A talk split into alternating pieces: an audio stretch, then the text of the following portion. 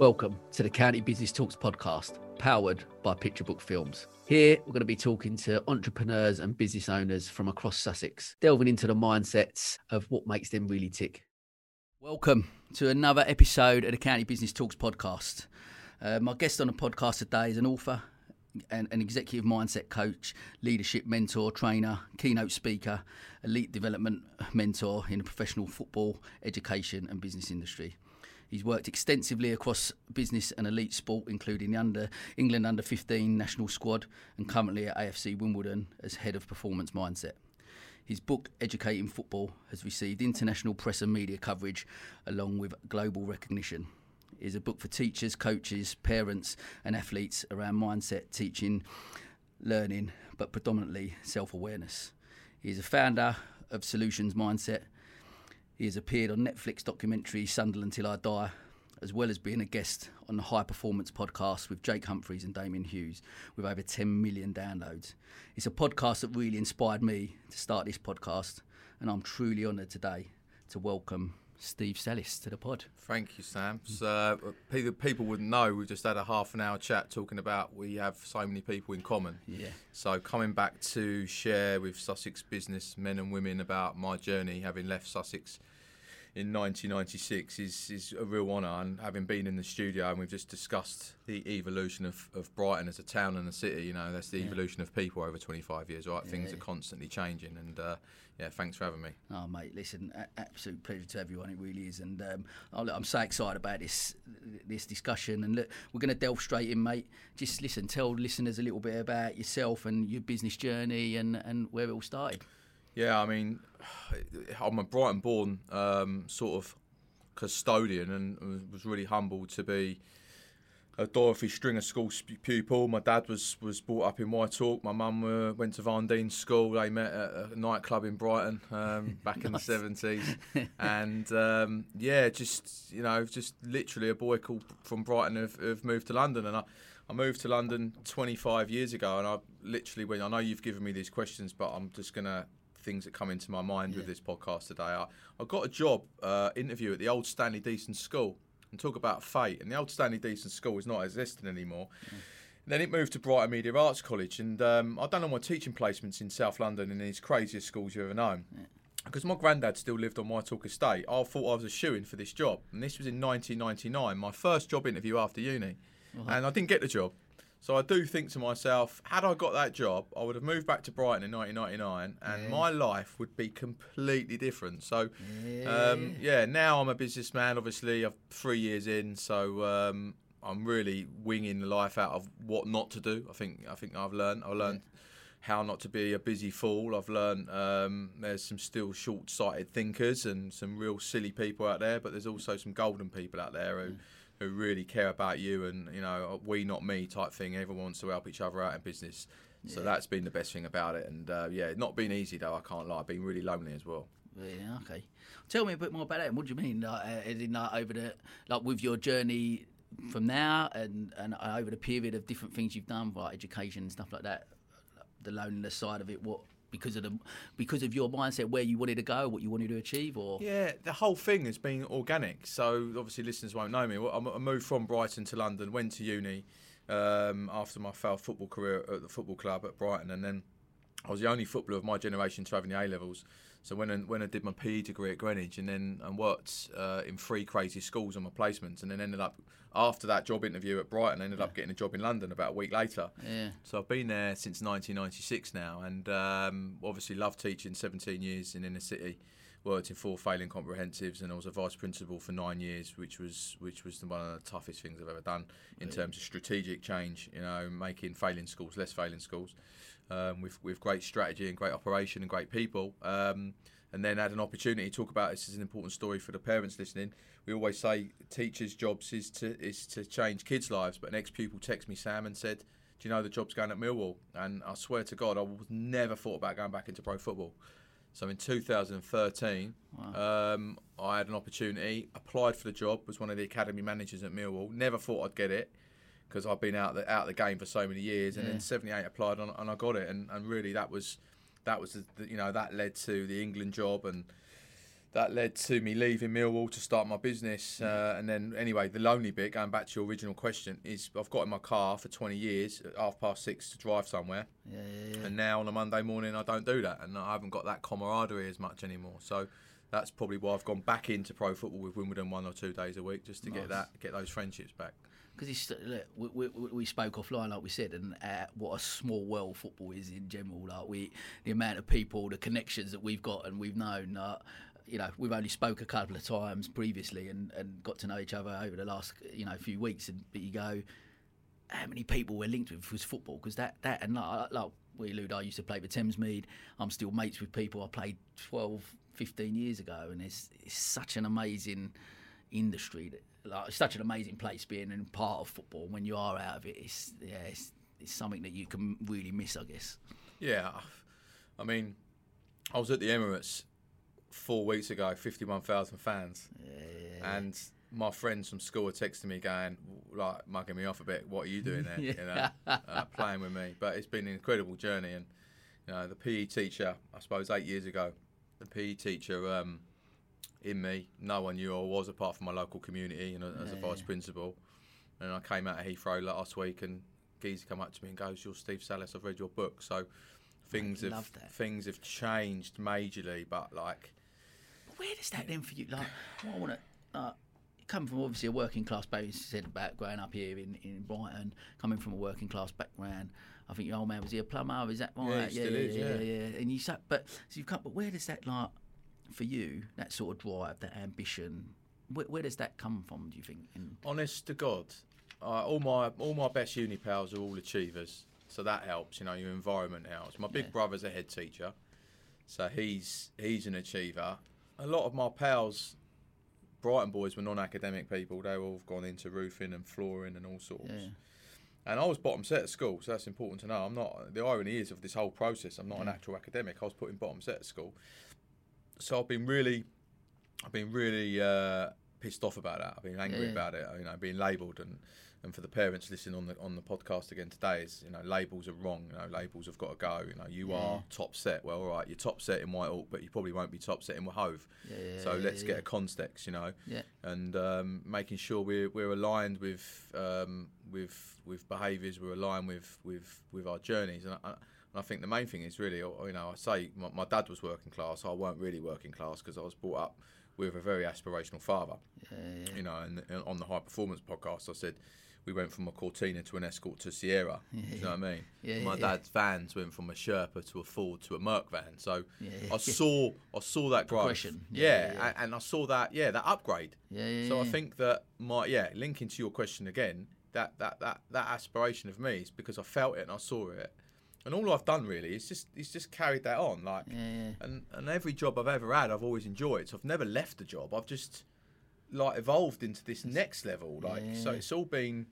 You know, like yeah, it's all been quite fluke, really. Like the England job came around because they offered me fifty days a year. I was working a full time job at Millwall. Millwall said I couldn't do both, um, which you think they would think it was amazing. Anyway, long story. I won't I won't share that now. Yeah. So then I've got to find 310 days work a year. So that's that's the, the, the evolution of the business was because I got the England job Yeah, as a consultant, 50 days. I had to find 310 days work. So I woke up one day and and away I went. That was, it was I guess again, I'll go back to that. Like, you know, we've spoke about it offline. I've heard you speak about it before, but that, that, that growth mindset, because that, that, like to you, you look at that. Some people would have gone, "Oh, I can't, I can't take that opportunity because I've got to then go and find that 310 days work somewhere. Like, but for you, you go, I've got to take that opportunity. I'll find another opportunity. I'll create something else, and that, like your mindset there to go, I'm going to go and do. I can go and do that. At the time, it's not like that though. It makes it look now in hindsight. Look, it was very smooth. It was Yeah, yeah, yeah. it was a very worrying time. I've had a salary as well. I talk I talk in my business. I talk about behaving conditioning a lot. so Yeah, we're all conditioned to behave like we behave, think like we think, know what we know, do what we do, see what we Yeah, see. yeah, yeah.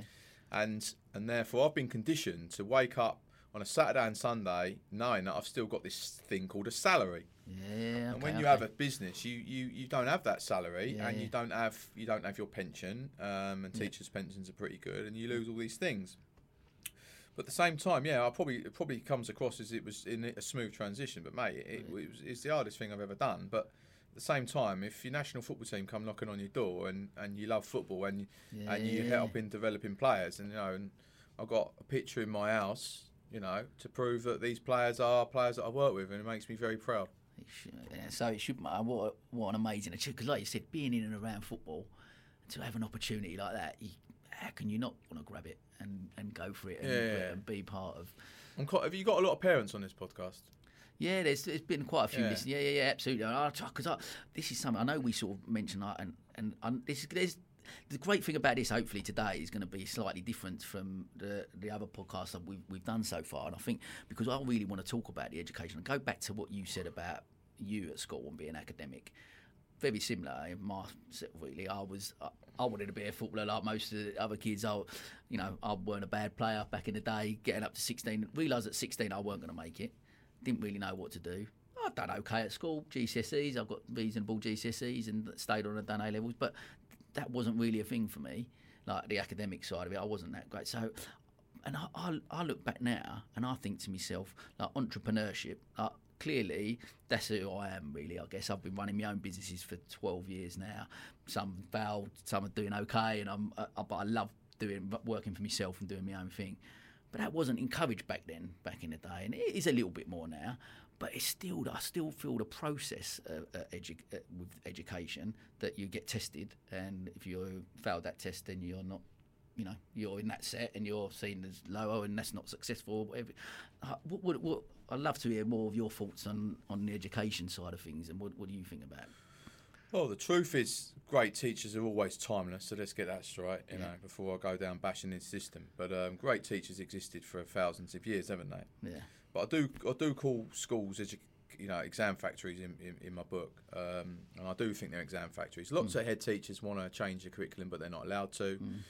Not in a rude way. We're we're run by a government at the moment which is so far away from me as a human being. Like you know, and I don't want to go down a political political route today, but I couldn't go for a beer with some of these people because they're so far away. And I and if you put any of those politicians of any of the parties in a mainstream school in South London, they get absolutely murdered. Yeah, They would yeah, last. sure. They would last two hours before they got Yeah. mugged off and laughed out of the room. So I think we've got uh, we've got a level of society at the moment which is not even lower class. It's sort of almost this underclass. Where we've got third generation unemployment, right? Yeah, So yeah. we've got dad who's not had a job, and granddad who's not had a job, and great granddad who's not had a job. Yeah. So we now, how do we break that cycle? So we break that cycle with a, with a system which is more bespoke and more unique and more cutting edge. And there are some schools that are doing that. There are Yeah. changing the curriculums. You know, some schools doing hair and beauty now at key stage three. You know, Yeah. years seven, eight, and nine. Um, so that's that's been great. Um, but there's still this arrogance of education, and and I think people's perception of the word education. If we look at the word education, most people's um, perception of that word is to this place called school yeah, yeah, yeah, yeah, right? yeah, So therefore, you're like you said earlier, you're either defined by your brainy or you're not brainy by what you do at 16. Yeah. And I said this in my book. My mate James Morris, who's who's a Brighton flora, you'll like this. He was the brightest lad in our class, and he used to whisper all the history answers because he didn't have the confidence to shout out in class. But I did have the confidence. But he had all the answers, and I was just pretending that I had the answers. now he went and did A levels, and he sacked his A levels off because he weren't happy. But now he's a flora. My point, uh, I know that James knows that he's intelligent, but what about all those people that are walking around Brighton now, or Sussex, or anywhere around the world, that are assuming they're not intelligent because this place called school labelled them that, that you're either brainy or you're not brainy, but what you did at fucking, pardon my French, 16. Yeah, so, yeah, like, yeah. that's just weird. Like, so anyway, I have to share this final bit because it is in my head and I don't want to forget. My super strength is the ability to, to love learning yeah, yeah, yeah. right? And that's a weird thing to weird weird concept, right? I don't love school, but I love learning. Yeah, And what that learning has done, and what that passion for learning has done, is upskilled me at such a level of research where if someone says to me, Steve, I'm not having that, well, okay, no problem. If you're not having what, what I'm saying, you can't argue with my research methodology. Because yeah, I'm working with some top end corporates and academics that Yeah, yeah. want to challenge my opinions. Yeah. But at the same time, I think my experiences, and I don't like the word, and this is for younger people listening on the, on, on the pod, right? I get really pissed off they ain't got the experience. What what a bullshit term, right? Yeah. How about they haven't got the experiences? Yeah, yeah, yeah, yeah. right? Because you can be an experienced person, but be involved in the same industry, in the same building for 30 years, but actually talk absolute crap, right? Because you've got experience, but it's the wrong experience. So I think we've got to be really rounded in the modern world that we look at young people and invest in their experiences and how that can add value to to a workplace. Yeah, I love that. And I think, like, then, but do, do you think that there is a shift? Do you think there is that things are starting to change? Like, I guess more look more people like you that have been in the education system and are able to to implement change or, or say that these things start, as a vice principal. I remember going back to I, I went to the worst school in the borough eh, back in Dagenham. Went to Robert Clack. My, my history A level teacher at the time, Mr. Grant, he took over um, the year we left. So we come out as the worst school in the borough. He went in and completely ta- that is now the best school in the borough, Robert Clack, and he turned that around. So the, the, impact, like you said, there's a, the power and the impact that some teachers and some people can have in there is is phenomenal. But what the I guess the point I'm trying to get at is like, do, do you think that with with the way the education system is, it, it's just until things change at the top, government that it's always going to just continue how we are, or do you think there is a little bit of a shift at the moment? It's, yeah, it's, it's, there's three things here. Character caliber debate. What's more important, someone's character or their caliber? Hmm. In the UK, we're we're obsessed with with caliber. Hmm. You know, oh, you've got that degree, but there's educated people that are not intelligent, and intelligent people that are not educated. You know, if Yeah, if, yeah, if if if everyone who had a teaching degree like actually looked at themselves. So we, you talked about my work around self awareness. I know every single person listening to this call right now, they had a teacher that changed their life and mm-hmm. had a teacher that was shit. Yeah. I know it because Yeah. I know enough about teaching and I know enough about life. Yeah. How mad is it, Sam, that the teacher who's changing lives has got exactly the same qualification as the one that's shit, yeah, right? And they get paid exactly the same amount of money. And that is morally and ethically fundamentally wrong. Now, Yeah. you could argue that's a subjective statement around good teachers or bad teachers, but let's just be sensible about this. And generically, there are teachers out there that are sacking it off. There's doctors out there that are sacking it off. Yeah. There's pro licensed football coaches out there that are sacking it off. There's architects that are sacking it off. There's PhDs that are sacking it off Yeah. because they haven't got the character to go and be a grafter. yeah, So therefore, we've got to be really mindful and careful as parents and as educators to say, like, what what actually are we trying to do? What are we trying to grow? You know, Bristol Uni had 12 suicides in 2019. You know, so we've got a Russell Group University, one of the top unis, and this is not about being negative towards Bristol because it's not about them, but these young people are killing themselves because mummy and daddy potentially have said you've got to go to uni and do this and what that. Hold on, no, no, no, no. Let's go and let's go and look at your kids' super strengths. What are they brilliant at, and what can they go and get paid for? And make it as simple as that. Uh, you know what? I love, I love. So f- this is where I think we, uh, I'm, I'm guessing we quite agree on. So for me, I look at if my kids come to me and want to want to go to want to become a solicitor, want to become a doctor, they've got to go to university to get them qualifications to go. That's the only way path to for them to get that.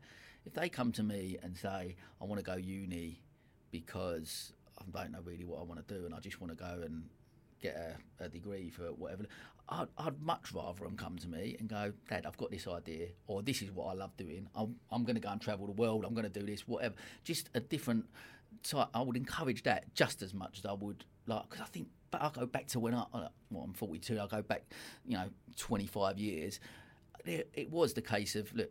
The, the mindset was you go to university. There was only two people out. My wife being one of them when I had a year went to university about a year. The rest you go and get a job and you'll be there for 20, 30. Like, that was never going to be me. That would be my worst nightmare. So mm. for me, I'm looking at like I love the fact that you're saying about with with kids. Just what are your strengths? What do you love doing? And that's the path you're going to take. Not it's got to be that you go to university and get a job then for the rest of your life doing. You know what I mean? Yeah, but the, the school curriculum doesn't allow that Yeah, no, flexibility and that, that freedom. I mean, I have to give um, the listeners access to someone called Howard Gardner, who wrote a book in the 1970s called Multiple Intelligences. Yeah. So when I talk to you about my research, I'm not saying this to sound like a knob. I'm saying it because it really adds value to people's toolbox. And Howard Gardner talked about wrote this book, you know, 60 years old, and it's like it's before its time. Yeah. And he broke down intelligences into non-academic intelligence, and one of them was was intrapersonal intelligence. So the intelligence to have a great relationship with yourself, Right now, how many people in the world have a truly great relationship with themselves? Me and you mentioned a little bit off air about our own mental health. You know, as it's, it's good and it's bad, there's ups Yeah. and it's downs. And I've, I'm someone that's definitely suffered with, with anxiety all my life on and off. So always having to manage my, my mental health. And um, he also discusses interpersonal intelligence. So your intelligence to be great with people. Yeah. But you don't get a GCSE in that, do you? Yeah, You don't get a GCSE in entrepreneurialism. A GCSE in leadership doesn't exist. Yeah, yeah, So unless we create a curriculum which is designed to suit the kids rather than it the other way around, then we're still, you know, um, you know, if you do what you always do, then you get what you've always got. So Yeah. we're in that we're in that headspace. But Yeah. the irony is, you know, I'm gonna I'm gonna batter unis here. The worst place to learn scientifically, the worst way to learn is by being spoken at a lecture. Yeah. But universities are the top people in the world apparently educating people. I know we're on a pod and you can't see me. Call those lecture theatres. yeah, Now, why don't they just rephrase them and change their language and call them learning theatres? yeah. So language is such a you know derogatory and a powerful and a negative and a positive. Yeah. You know, so if we know like that, that if you get lectured at, you're not going to learn. That's the least way to learn. You'll retain the least amount of information. Yeah. But then the top people in the world are still calling them the same names. Where are we at? And Yeah, yeah, that's the listen. That's the type of thinking I'm talking about. It's just everyone's just got to change the game. Yeah, yeah. Oh, mate, that's yeah. Okay, fascinating. Look, I want to.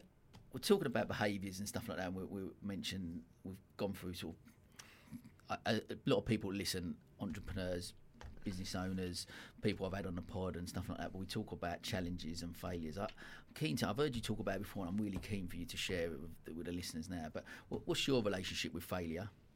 Um, talk to me about some of the challenges you faced and uh, over the years, and, and maybe failed at. And I guess looking back at, at even at the football side of things, right at the start, like maybe how'd you bounce back from that? What's your mindset around? Well, I think when you play sport, you get beat so many times that you you learn sub- subconsciously and unconsciously to lose.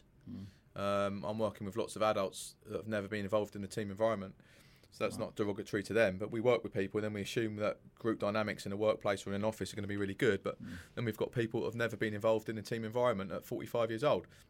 And then we assume that they're just going to be really good at a we not me process Yeah, and being really you know team orientated. So that's the first thing. I mean, failure. I mean, uh, what have I learned about failure? The first year of business, I was getting you know mugged off people left, right, and centre, and it used to really affect me because I was quite sensitive. Because why, why would people not want my services?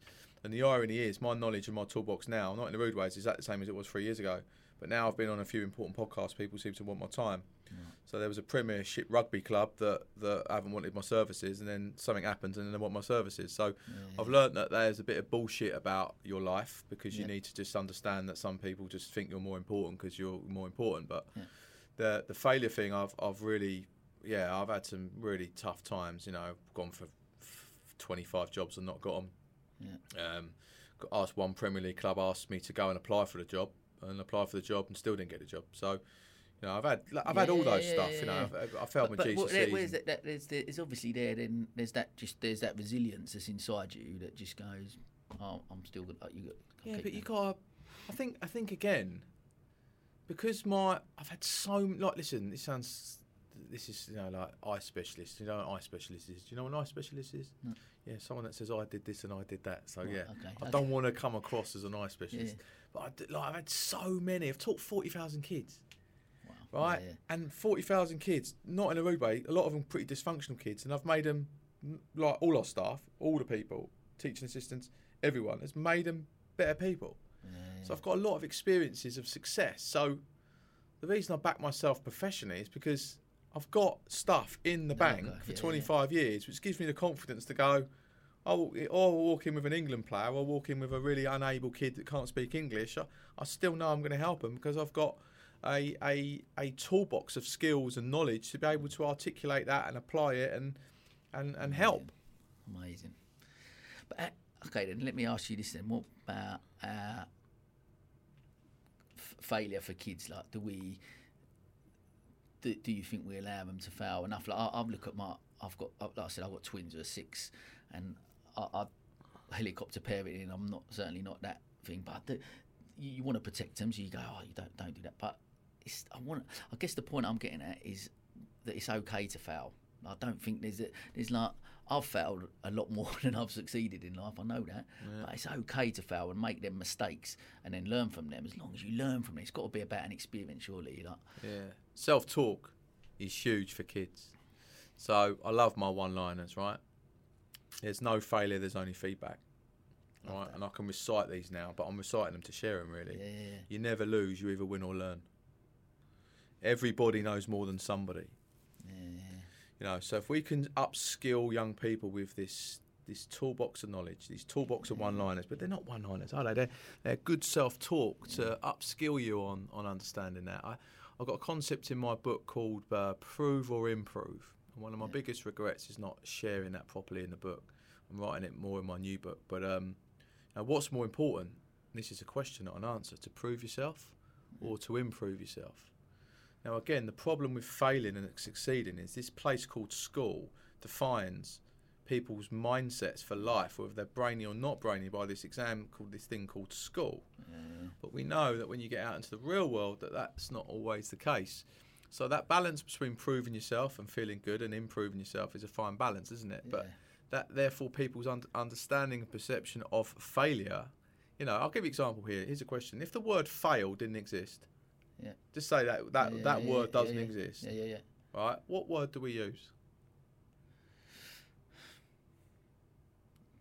Exactly. Right. But my point is, we get so sucked into this word, You're right. You're right. and that f- that word is quite final. So you mentioned the growth mindset stuff, like. Carol Dweck, who who I've read for thirty years now. She she she pr- proved in a science laboratory that effort leads to success. So she proved that your brain neurology changes Yeah. when you try hard. But we don't teach that to kids. Yeah.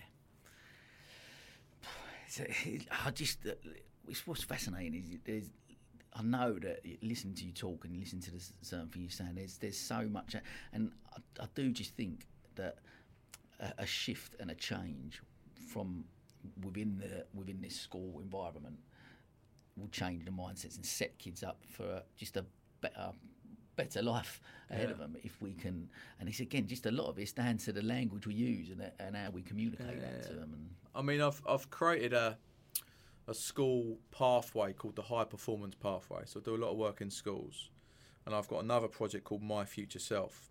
So the My Future Self project is is will your future self thank you for decisions you make today. So Yeah. I'm in a great position because I can go in and share with the kids my journey and who the people that I help, you know, Yeah. and um, not talk to them like a teacher, tell them how it is, and you know, give them love, of course, but also tell them straight, you know, what teachers can't always do.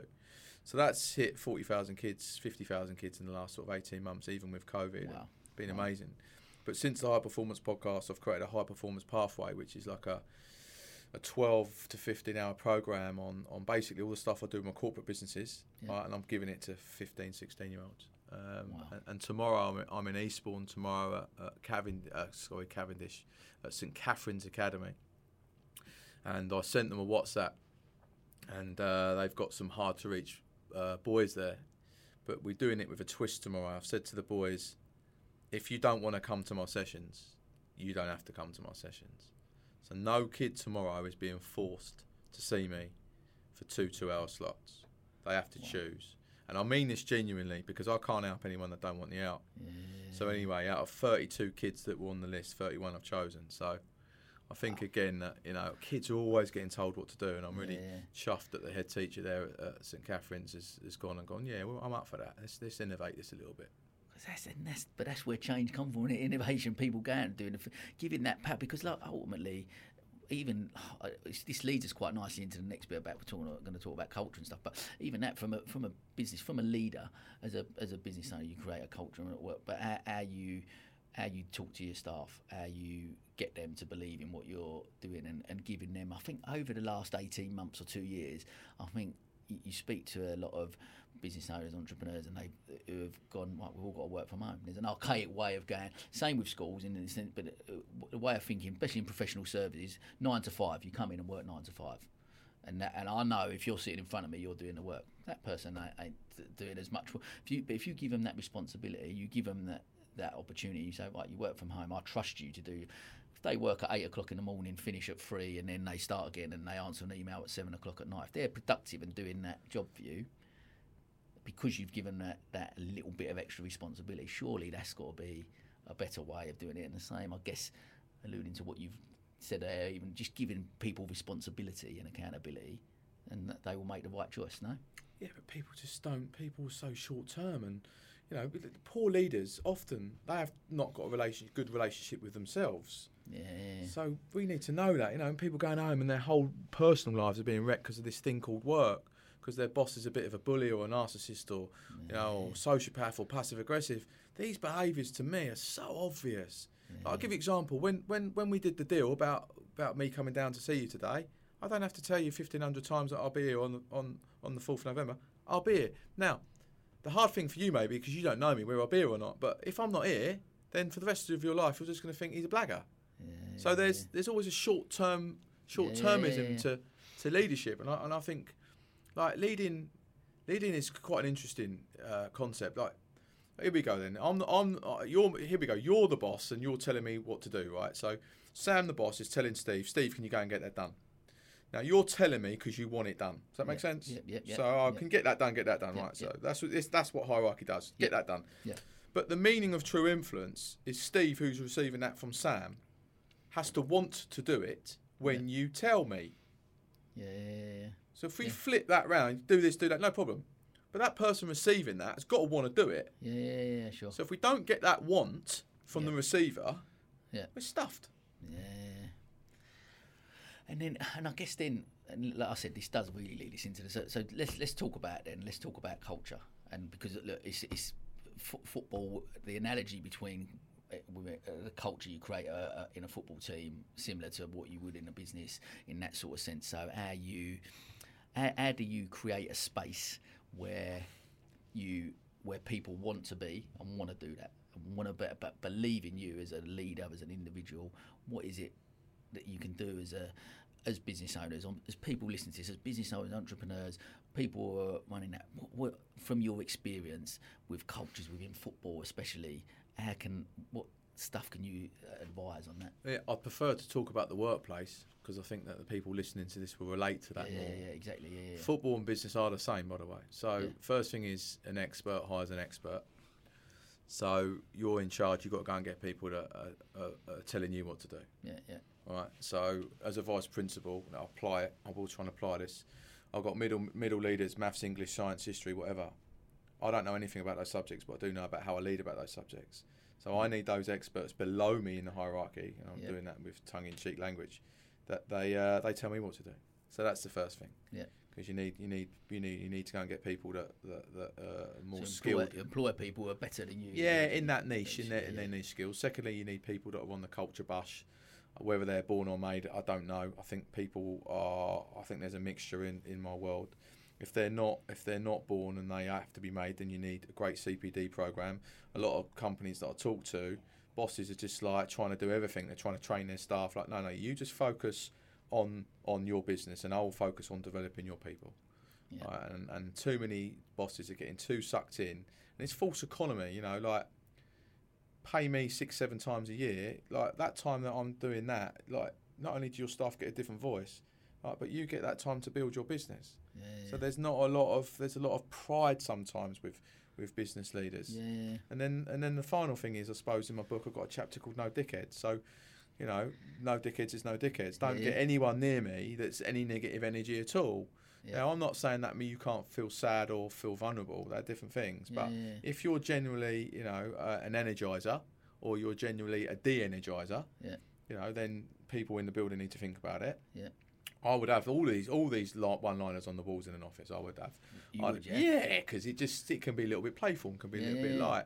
You know, I, so an energizer and a de-energizer in schools, I used to call them happy hoovers or happy hair dryers to the year Yeah, sevens. yeah, You know, a bit light. You know, you're Yeah. blowing out love or you're sucking it up. Yeah. So loads of work around self-awareness, loads of work around we not me, loads of work around you know, how we build high performance. Yeah, But but the priority is bread and butter. You know, brilliant basics. You know, I call it the plus one effect a little bit. Like plus one effect means do more than you have to at work, but know when to go home to. yeah. Okay, that's really interesting. Yeah, yeah. I like that. The the, the no dickers. There's a there's a guy I know. He's in a um, he runs a creative agency in in Crawley. Um, a guy called Matt Turner, he, he, a good friend of mine. And he, he, on his wall, they've got no dickheads. Yeah. And he said, and he, he stands by that, and he goes, I won't employ a dickheads, and I won't clients won't be dickheads, and I won't surround myself with them type of people. And, I think like you look at go, fair play. You know what I mean? And, and that's ultimately we're doing it. You say about that, like the whole you know mood hoovers and people, because we are ultimately you want to you surround yourself by. I'd like to think, I am. People would describe me as a positive person. Generally, got a smile on my face, and I go about doing my thing. So you go, uh, I, I want to surround myself with people that are like that, that you feed off, and you, you go like. But how does that then? Because obviously, everyone in a in an, an environment within a workplace can't all can't. You are going to have different characters, aren't they? But do, so do you have everyone buying into the same? Like, you've got to have that strong culture that everyone buys into.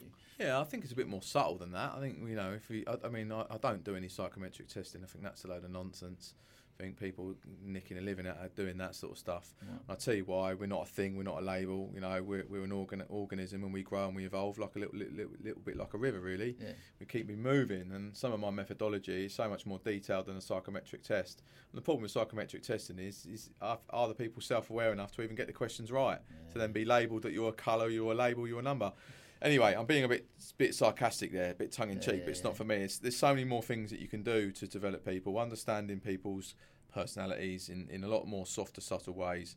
You know, um, introverts 30, 40% of the working working world. So yeah, you've got to be respectful that not everyone's going to be an extrovert. And, yeah. and, and, as we know, introverts actually statistically are better listeners. Yeah. Um, and they they actually have more consistency as well. So yeah, getting getting that that uh, sophisticated, detailed recruitment process right to get you know, it's a bit like a game of chess, isn't it? You need yeah, the right yeah. places. A big game of football. You need the right people and doing the right skills. And, yeah. and, and, and actually, the key to any high performance is emotional intelligence, and therefore understanding that, um, you know, if we have misalignment, then we are okay if we've got emotional intelligence. But the yeah. problem with having misalignment with someone with low emotional intelligence is that they start becoming confrontational. So yeah, we've got to have just sensible people saying sensible things every day. And if everyone says sensible things every day at work, then the business is probably going to be successful, aren't they? Yeah, yeah. Brilliant. Okay. Um, let, us So we, we, we, it's been great because we I, love it. I've sort of seen uh, some obviously initial questions, and it's been great. We've got, been able to go back in and, and, and come a little bit off piece and go around. Uh, like we've, we've delved into the obviously education side of, of stuff. I think I do just want to go back a little bit, I guess, to the to the advice that just to listeners, our parents, um, and and stuff like that, and some advice that you'd be able to give to, to back to the kids about developing that strong mindset from a from a young age. Any stop being obsessed with proving yourself. You know, oh my kid, oh my kid's got top set of maths. Well, yeah, they're top set of maths at let's say Dorothy Stringer, but they wouldn't be top set at Brighton College. Yeah, yeah. there's always a context to everything. So yeah, the reason we have to focus on improving rather than proving is that proving is just this dangerous place. You know, things like I got eight out of ten in my maths test, and then you say to your kid, "All right, what did you get right?" They go, "I don't know." What did you get wrong? Don't know. Got eight out of ten. yeah, okay. You know, this obsession with yeah. this label of success. Yeah. Parents on the side on Sunday mornings are desperate for their kids to win. And then there's that really wise parent who stands in the corner that's probably been involved in youth development that doesn't care whether they win or they lose. They just want their kid to enjoy and learn and grow. And then, you know, you win you win 5 0, but then your team that you're playing against the rubbish and then really you want your kid to be really successful and play the highest level they can. But then we, you know, winning five 0 is not going to make you better, is it? Yeah, yeah, You know, you need to be challenged at the right level. So yeah. I call it stress and safety on a bit of a scale. One end we got yeah, stress, one end we got safety. That that balance between stress and safety is a, a fine line for your kids. Um, but yeah, main thing is is is, is super strengths what you're good at, what you're good at, and then an understanding that, that, that failure and normalising failure. I said that on the yeah, high performance, yeah, yeah, just normalising it, having conversations about failure, know, and also parents' reaction. What, what if a kid falls over in a park? What, what do most parents do? I'll pick them up. Yeah, but they normally panic as well. Oh, just don't do anything. See what happens. Yeah. And I'm not being that to be cruel. I'm just saying that to. Ah, just, but you're, you're just, look, I'm, I'm, I'm with you because I've look, I've been there. I've been, I've been, I've missed like one of them fall over and you run over Yeah, straight away. you pick, yeah. or you go like you, you want to protect. But you're right. It's, it's again. I guess it's back to like, like we've- we've touched on it already. But you go back to allowing them to foul and, and fall over and and and hurt themselves and how they deal with that. And because that is then. You go back to that helicopter parenting. So if you are over there and you're always stopping them from doing, and I don't don't do that. You might fall and hurt yourself. Let them fall and hurt themselves, and then they learn that they, well, I'm not going to do Right. that again. There's some statistics when I taught PE that if you put mats at the top of the at the bottom of the apparatus on the floor, they're more likely to fall off. If you don't put mats, they're less likely to fall off. Yeah. All right. So there we go. It's a bit of social science for you, a bit random, isn't it? Um, but yeah, just yeah. I said this on the high performance one again. Kid comes to you and says, "Mum, mum, dad, I'm I'm really struggling with X and Y." And most parents just don't want to fix it. Just say Yeah. to your kid, "I'm really sorry that you feel like that." Go upstairs and write five things about five possible solutions, and come and see me in 24 hours if you found any solution to this problem. I love you. I'll see you in a bit. Wow, wow, yeah, I love that because I, I, I, I'm, I'm trying. Like, I, want to, I want to build like the kids up. I want, I want to, I want to build these kids to be resilient. I want them to go out there and and. I want them to look at life like an opportunity and not be. Don't. The last thing I want is them to fear failure. Hundred percent. Go out and try things. I'd rather you try things and and it not work Mm. out, and then you come to me. But it's go, a parent's reaction, isn't it? yeah, This is, yeah, you know that metaphor about the kid falling over. yeah, yeah. Of course, if your kid falls over, it's like Yeah, upsetting. yeah, of course. But it's the reaction of the parents. Most Yeah. parents' evenings I've been to, like, I mean, like, I'm just talking at the parent, and the parent's talking at me. Like, no, no, no. Parents' evenings should be called pupil evenings. Yeah, yeah, yeah. Do you know what I mean? Like, so parents just interrupting their kid all the time. yeah. Oh, I've, I mean, oh yeah, the amount of parents I've had to say, can you just let your kid finish his sentence, please? Yeah, yeah, yeah.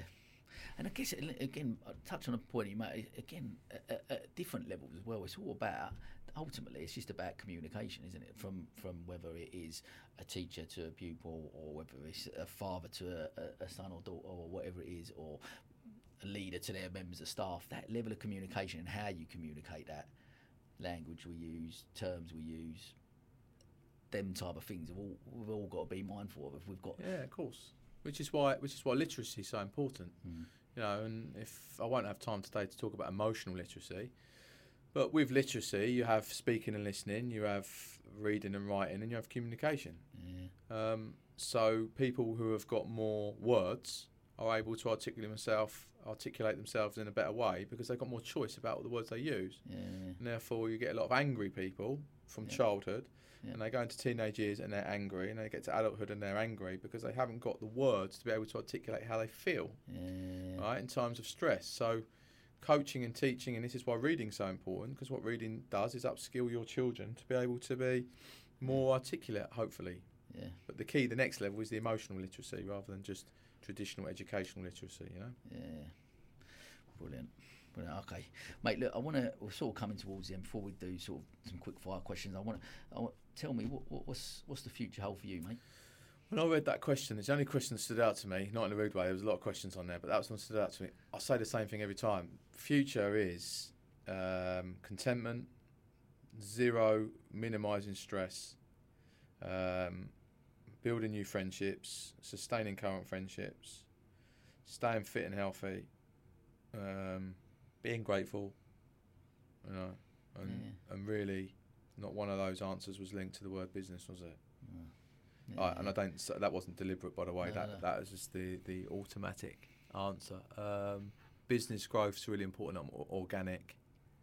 I I'm rushed. I'm I'm flustered at the moment. I'm overwhelmed because I'm successful, and then I get more successful, and people might think that's a dream. I fucking hate it. Yeah, I hate it because I don't know what to do. Do? I've never done this before. Yeah. Do you know what I mean? But it's a, uh, I've never then- done this before. Then talk to me about that's interesting. Then, then with different levels of success and whatever that looks like. But what Yeah. is What is it? Like, but yeah, but uh, it's all about the narrative, isn't it? That we, we how we. The, the narrative of what we think success is. So this is, uh, and like I said, I think we spoke about this a little bit offline. But like for me, I, I- my up until I was forty, my the, my my narrative around success was financial wealth. I, once I've built a business that I can sell, or I've made a few quid, that is my. I, Yeah. I'm successful. Like, so I was, I guess, in a way, I was money motivated. I'm, I'm going to be successful when I've got to this point in life. I've reached this destination and I've made loads of money. That's going to be where I'm at my. And I went for it, and I got to forty, and I wasn't anywhere near that, and I wasn't financially secure. So in my head, I was like, I really, I went through a really dark time at forty. Yeah. I was very low, and I went for, I'm not successful, I, and I looked all round, and then all I done was change the narrative in my brain of what success looked. Because I look round, and like you just mentioned about relationships and uh, friends, and, and I've got pals who would who I've known since I went to school who would walk over hot coals for me. I'd do the same for them. My brother's my best mate. I've got lovely wife, beautiful kids. Lovely family, surrounded by people within the business community who are, who are not just business associates but good friends. You go, actually that's quite a success like for me i then went i'm experienced loving all these forms and i've then achieved so if i died tomorrow there would be an element of success and i guess i've just changed in my head what the narrative of success looked like i guess Yeah, but that's linking to prove or improve again, isn't it? Mm. Yeah, yeah, when you were 40, you were so obsessed with, I've got to prove that I'm next yeah, and this. yeah, yeah, yeah. And I think that, you know, sometimes I'd probably need to pinch myself a little bit, but nothing changes. I'm still that bloke with the same strengths and vulnerabilities and, and successes and failures. And nothing changes because it's all about my internal dialogue. And I've said to you off air, my internal dialogue this week ain't been great. You know, mm. I've had a bit of a rough week. But what what are the controllables? The controllables are reaching out. The controllables are sharing. The controllables are, for me, staying off booze because I'm not a big drinker, but booze don't do you any good. Yeah, yeah. Eating well, staying in the gym. Now they're the Yeah, yeah. controllables for me to to feel within myself. All right, yeah, you know. And the hard thing at the moment for me is, is that everyone always wants my energy, and sometimes Sam, I can't be fucked. yeah. And, and I'm not saying that because I can't be fucked. I'm saying that because I've given a lot to a lot of people for a lot of time. And I'm cool doing it and I love doing it. But Yeah. sometimes my level of self care needs to improve. I think that's really on. That's, that's really because self care is such a something. I again, I don't really for myself. I, I've started this podcast one because I love a chat, as you know. I love. Uh, I'm inspired and listening to, to, to people like yourself, and I think. But like, ultimately, it's a little bit of therapy for me. It's like an education for me. Yeah, good. Like listening to people uh, and advice, and I think like that. That is. Thank you for sharing that. But I think like is that that self care is something that I. I work a lot of hours. I still juggle and look, make sure I've spent time with the family and with the kids, and because all them things, I try and spin all these plates. I don't take that much time for myself personally, and and, I, and uh, it's interesting to to listen to you talk about because I guess with all the things that you got going on as well, and with like and the, like you said, with success, then more success comes. What jump into a little bit about just like work life balance for you? Like, what does that look look like? Do you, do, yeah, do you I'm glad you've asked me this. Problem with my job is I've got to be 10 out of 10 every time I meet someone, don't I? Yeah, No, I can't. I can't float in and be a six out of ten. Sit behind the office and behind the laptop and crack on. yeah. You know. So when I was a school teacher, I had my ten out of ten days. But if you're six out of ten, you've got so many tens in the bank and nines in the bank and eights in the bank that you're all right with people. Now people employ me, and I've got to be the absolute governor every time I walk in, and that isn't easy. That's a lot of pressure. Yeah, mate, this is where the pressure comes from. The pressure's been crippling at times for me. And that's when I said to you about organic growth because I don't know what I want to look like. I don't. I do, certainly don't want to be. I certainly don't want to be a Tony Robbins. I couldn't think of anything worse. Yeah, yeah, You know, I couldn't think honestly. I couldn't think of anything worse. There's something in me that just wants to be under the radar, happy. Yeah. Yes, earning money now because I haven't earned any money being a teacher. So I want to pay off my mortgage, and I've got a flat and I, in London, and I don't want to live in a flat in London when I'm 50. You know, I want to have a house with a garden. I think I deserve to have a house with a garden. Yeah. You know, in an area that I want to live in. London Yeah. is ridiculously expensive, but but again, I, I I'm I'm always learning about what I want. I definitely don't want to be overworked. Like when I'm overworked, it is that is stress.com. That is yeah. that is something. It's not good for anyone, is it? Like, like no, but it's a problem. But people keep wanting my time, and then I, then Yeah, I'm thinking, well, yeah. I, let me just apply this for everyone. This this is a great way to end. When I was a school teacher, I knew the pinch points. I knew parents' evenings. I knew weekends. I knew when my half term was, when Yeah. to slow down. I knew all of the pinch points. When you're at a football club, I know my pinch point is going to be middle to end of the week with training to get the, the, the, the team set up for Saturday. And Yeah. it's and believe it or not, I go to work on a Saturday. People think it'd be amazing. But when you're in professional football, it ain't amazing because you need to win. Because if you don't win, you don't keep your job. Yeah, yeah. And uh, I care about our manager and all the backroom team in a major way as friends. So we're having a bit of a tricky time at the moment. So Yeah, you know yeah. we've got a game again, the FA Cup this week. So we got to get a result and um, take the pressure off a little bit. But at the same time, is um, yeah that that that that balance is is is really difficult. And yeah, yeah in summary, really, the, the ten out of ten sort of analogy is the hardest thing. Yeah, yeah, yeah, sure. You know, it is. It really is. Mate, listen, I could I could chat to you for ages. Honestly, I'm so grateful you coming on today and your time. It's been been absolutely brilliant. Um, look, I've finished uh, with a couple of quick fire questions, as, as I sort of mentioned. I just want to, from very business I ask everyone this one. So I just want to go. What what advice would you give to a young person, entrepreneur, someone wanting to start their own business? Mm, respect loneliness. Be prepared for it. Super strengths. Um, some people that, yeah, be yourself, but you got to have a, you got to have a, a nous to open doors. I, uh, yeah, the reason I say that I've been really crap at asking for favours. Yeah. Shocking. I ain't asked for my network's unbelievable, and I haven't asked for any favours. So I haven't asked Why for is that? I just that, firstly, I haven't in a weird way. I haven't really needed to because the work's been coming in. Yeah. But when the work's dried up a little bit, I haven't still haven't asked for favours. I've just probably been a busy fool. So instead of picking up the phone and just going, "Do you know Sam? Do you know any businesses that might require my skills?" Yeah. I haven't done. Honestly, I swear to God, I haven't done that once. But you, you see, like, what I get from you, look, you, you didn't know me. We, we spoke.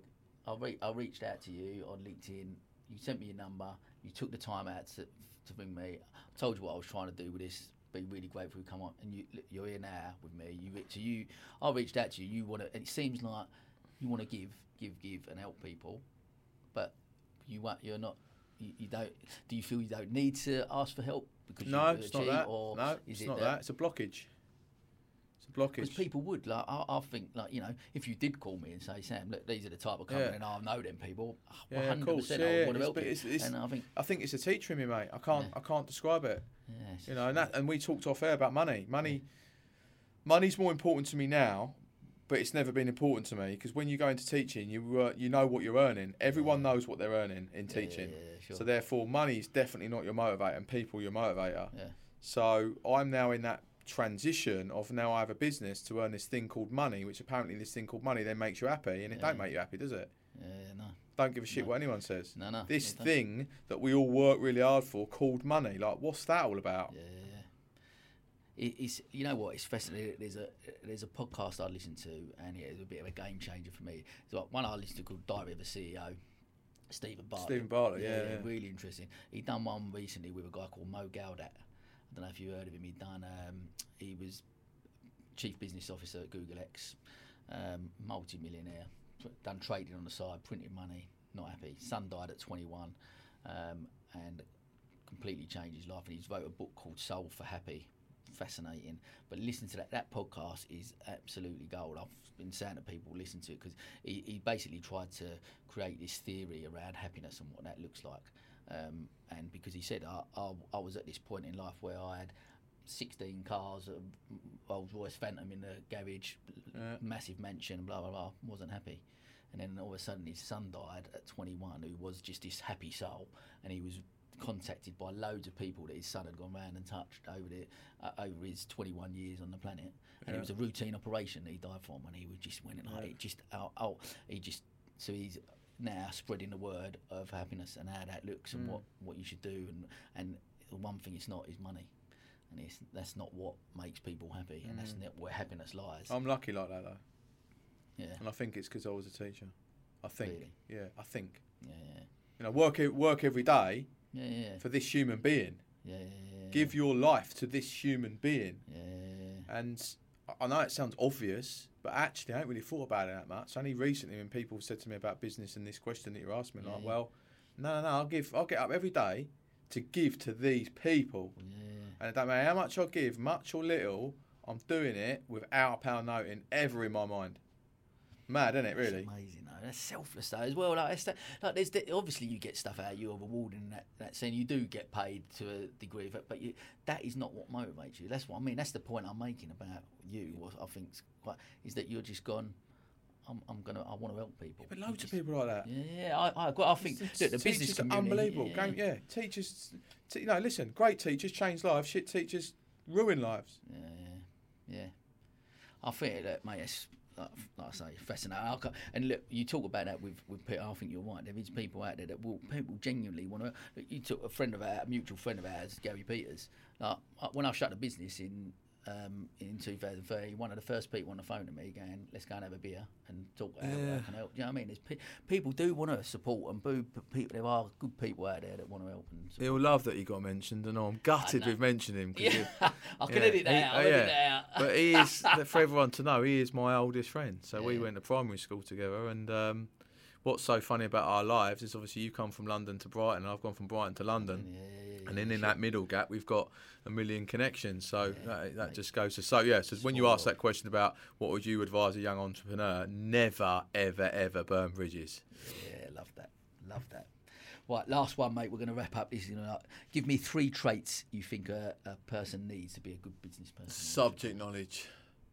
Like my dad's a plumber. Got to know how to plumb houses, haven't you? Yeah, yeah, You know what I mean? Hairdresser. Got to know how to cut hair. yeah, yeah, yeah.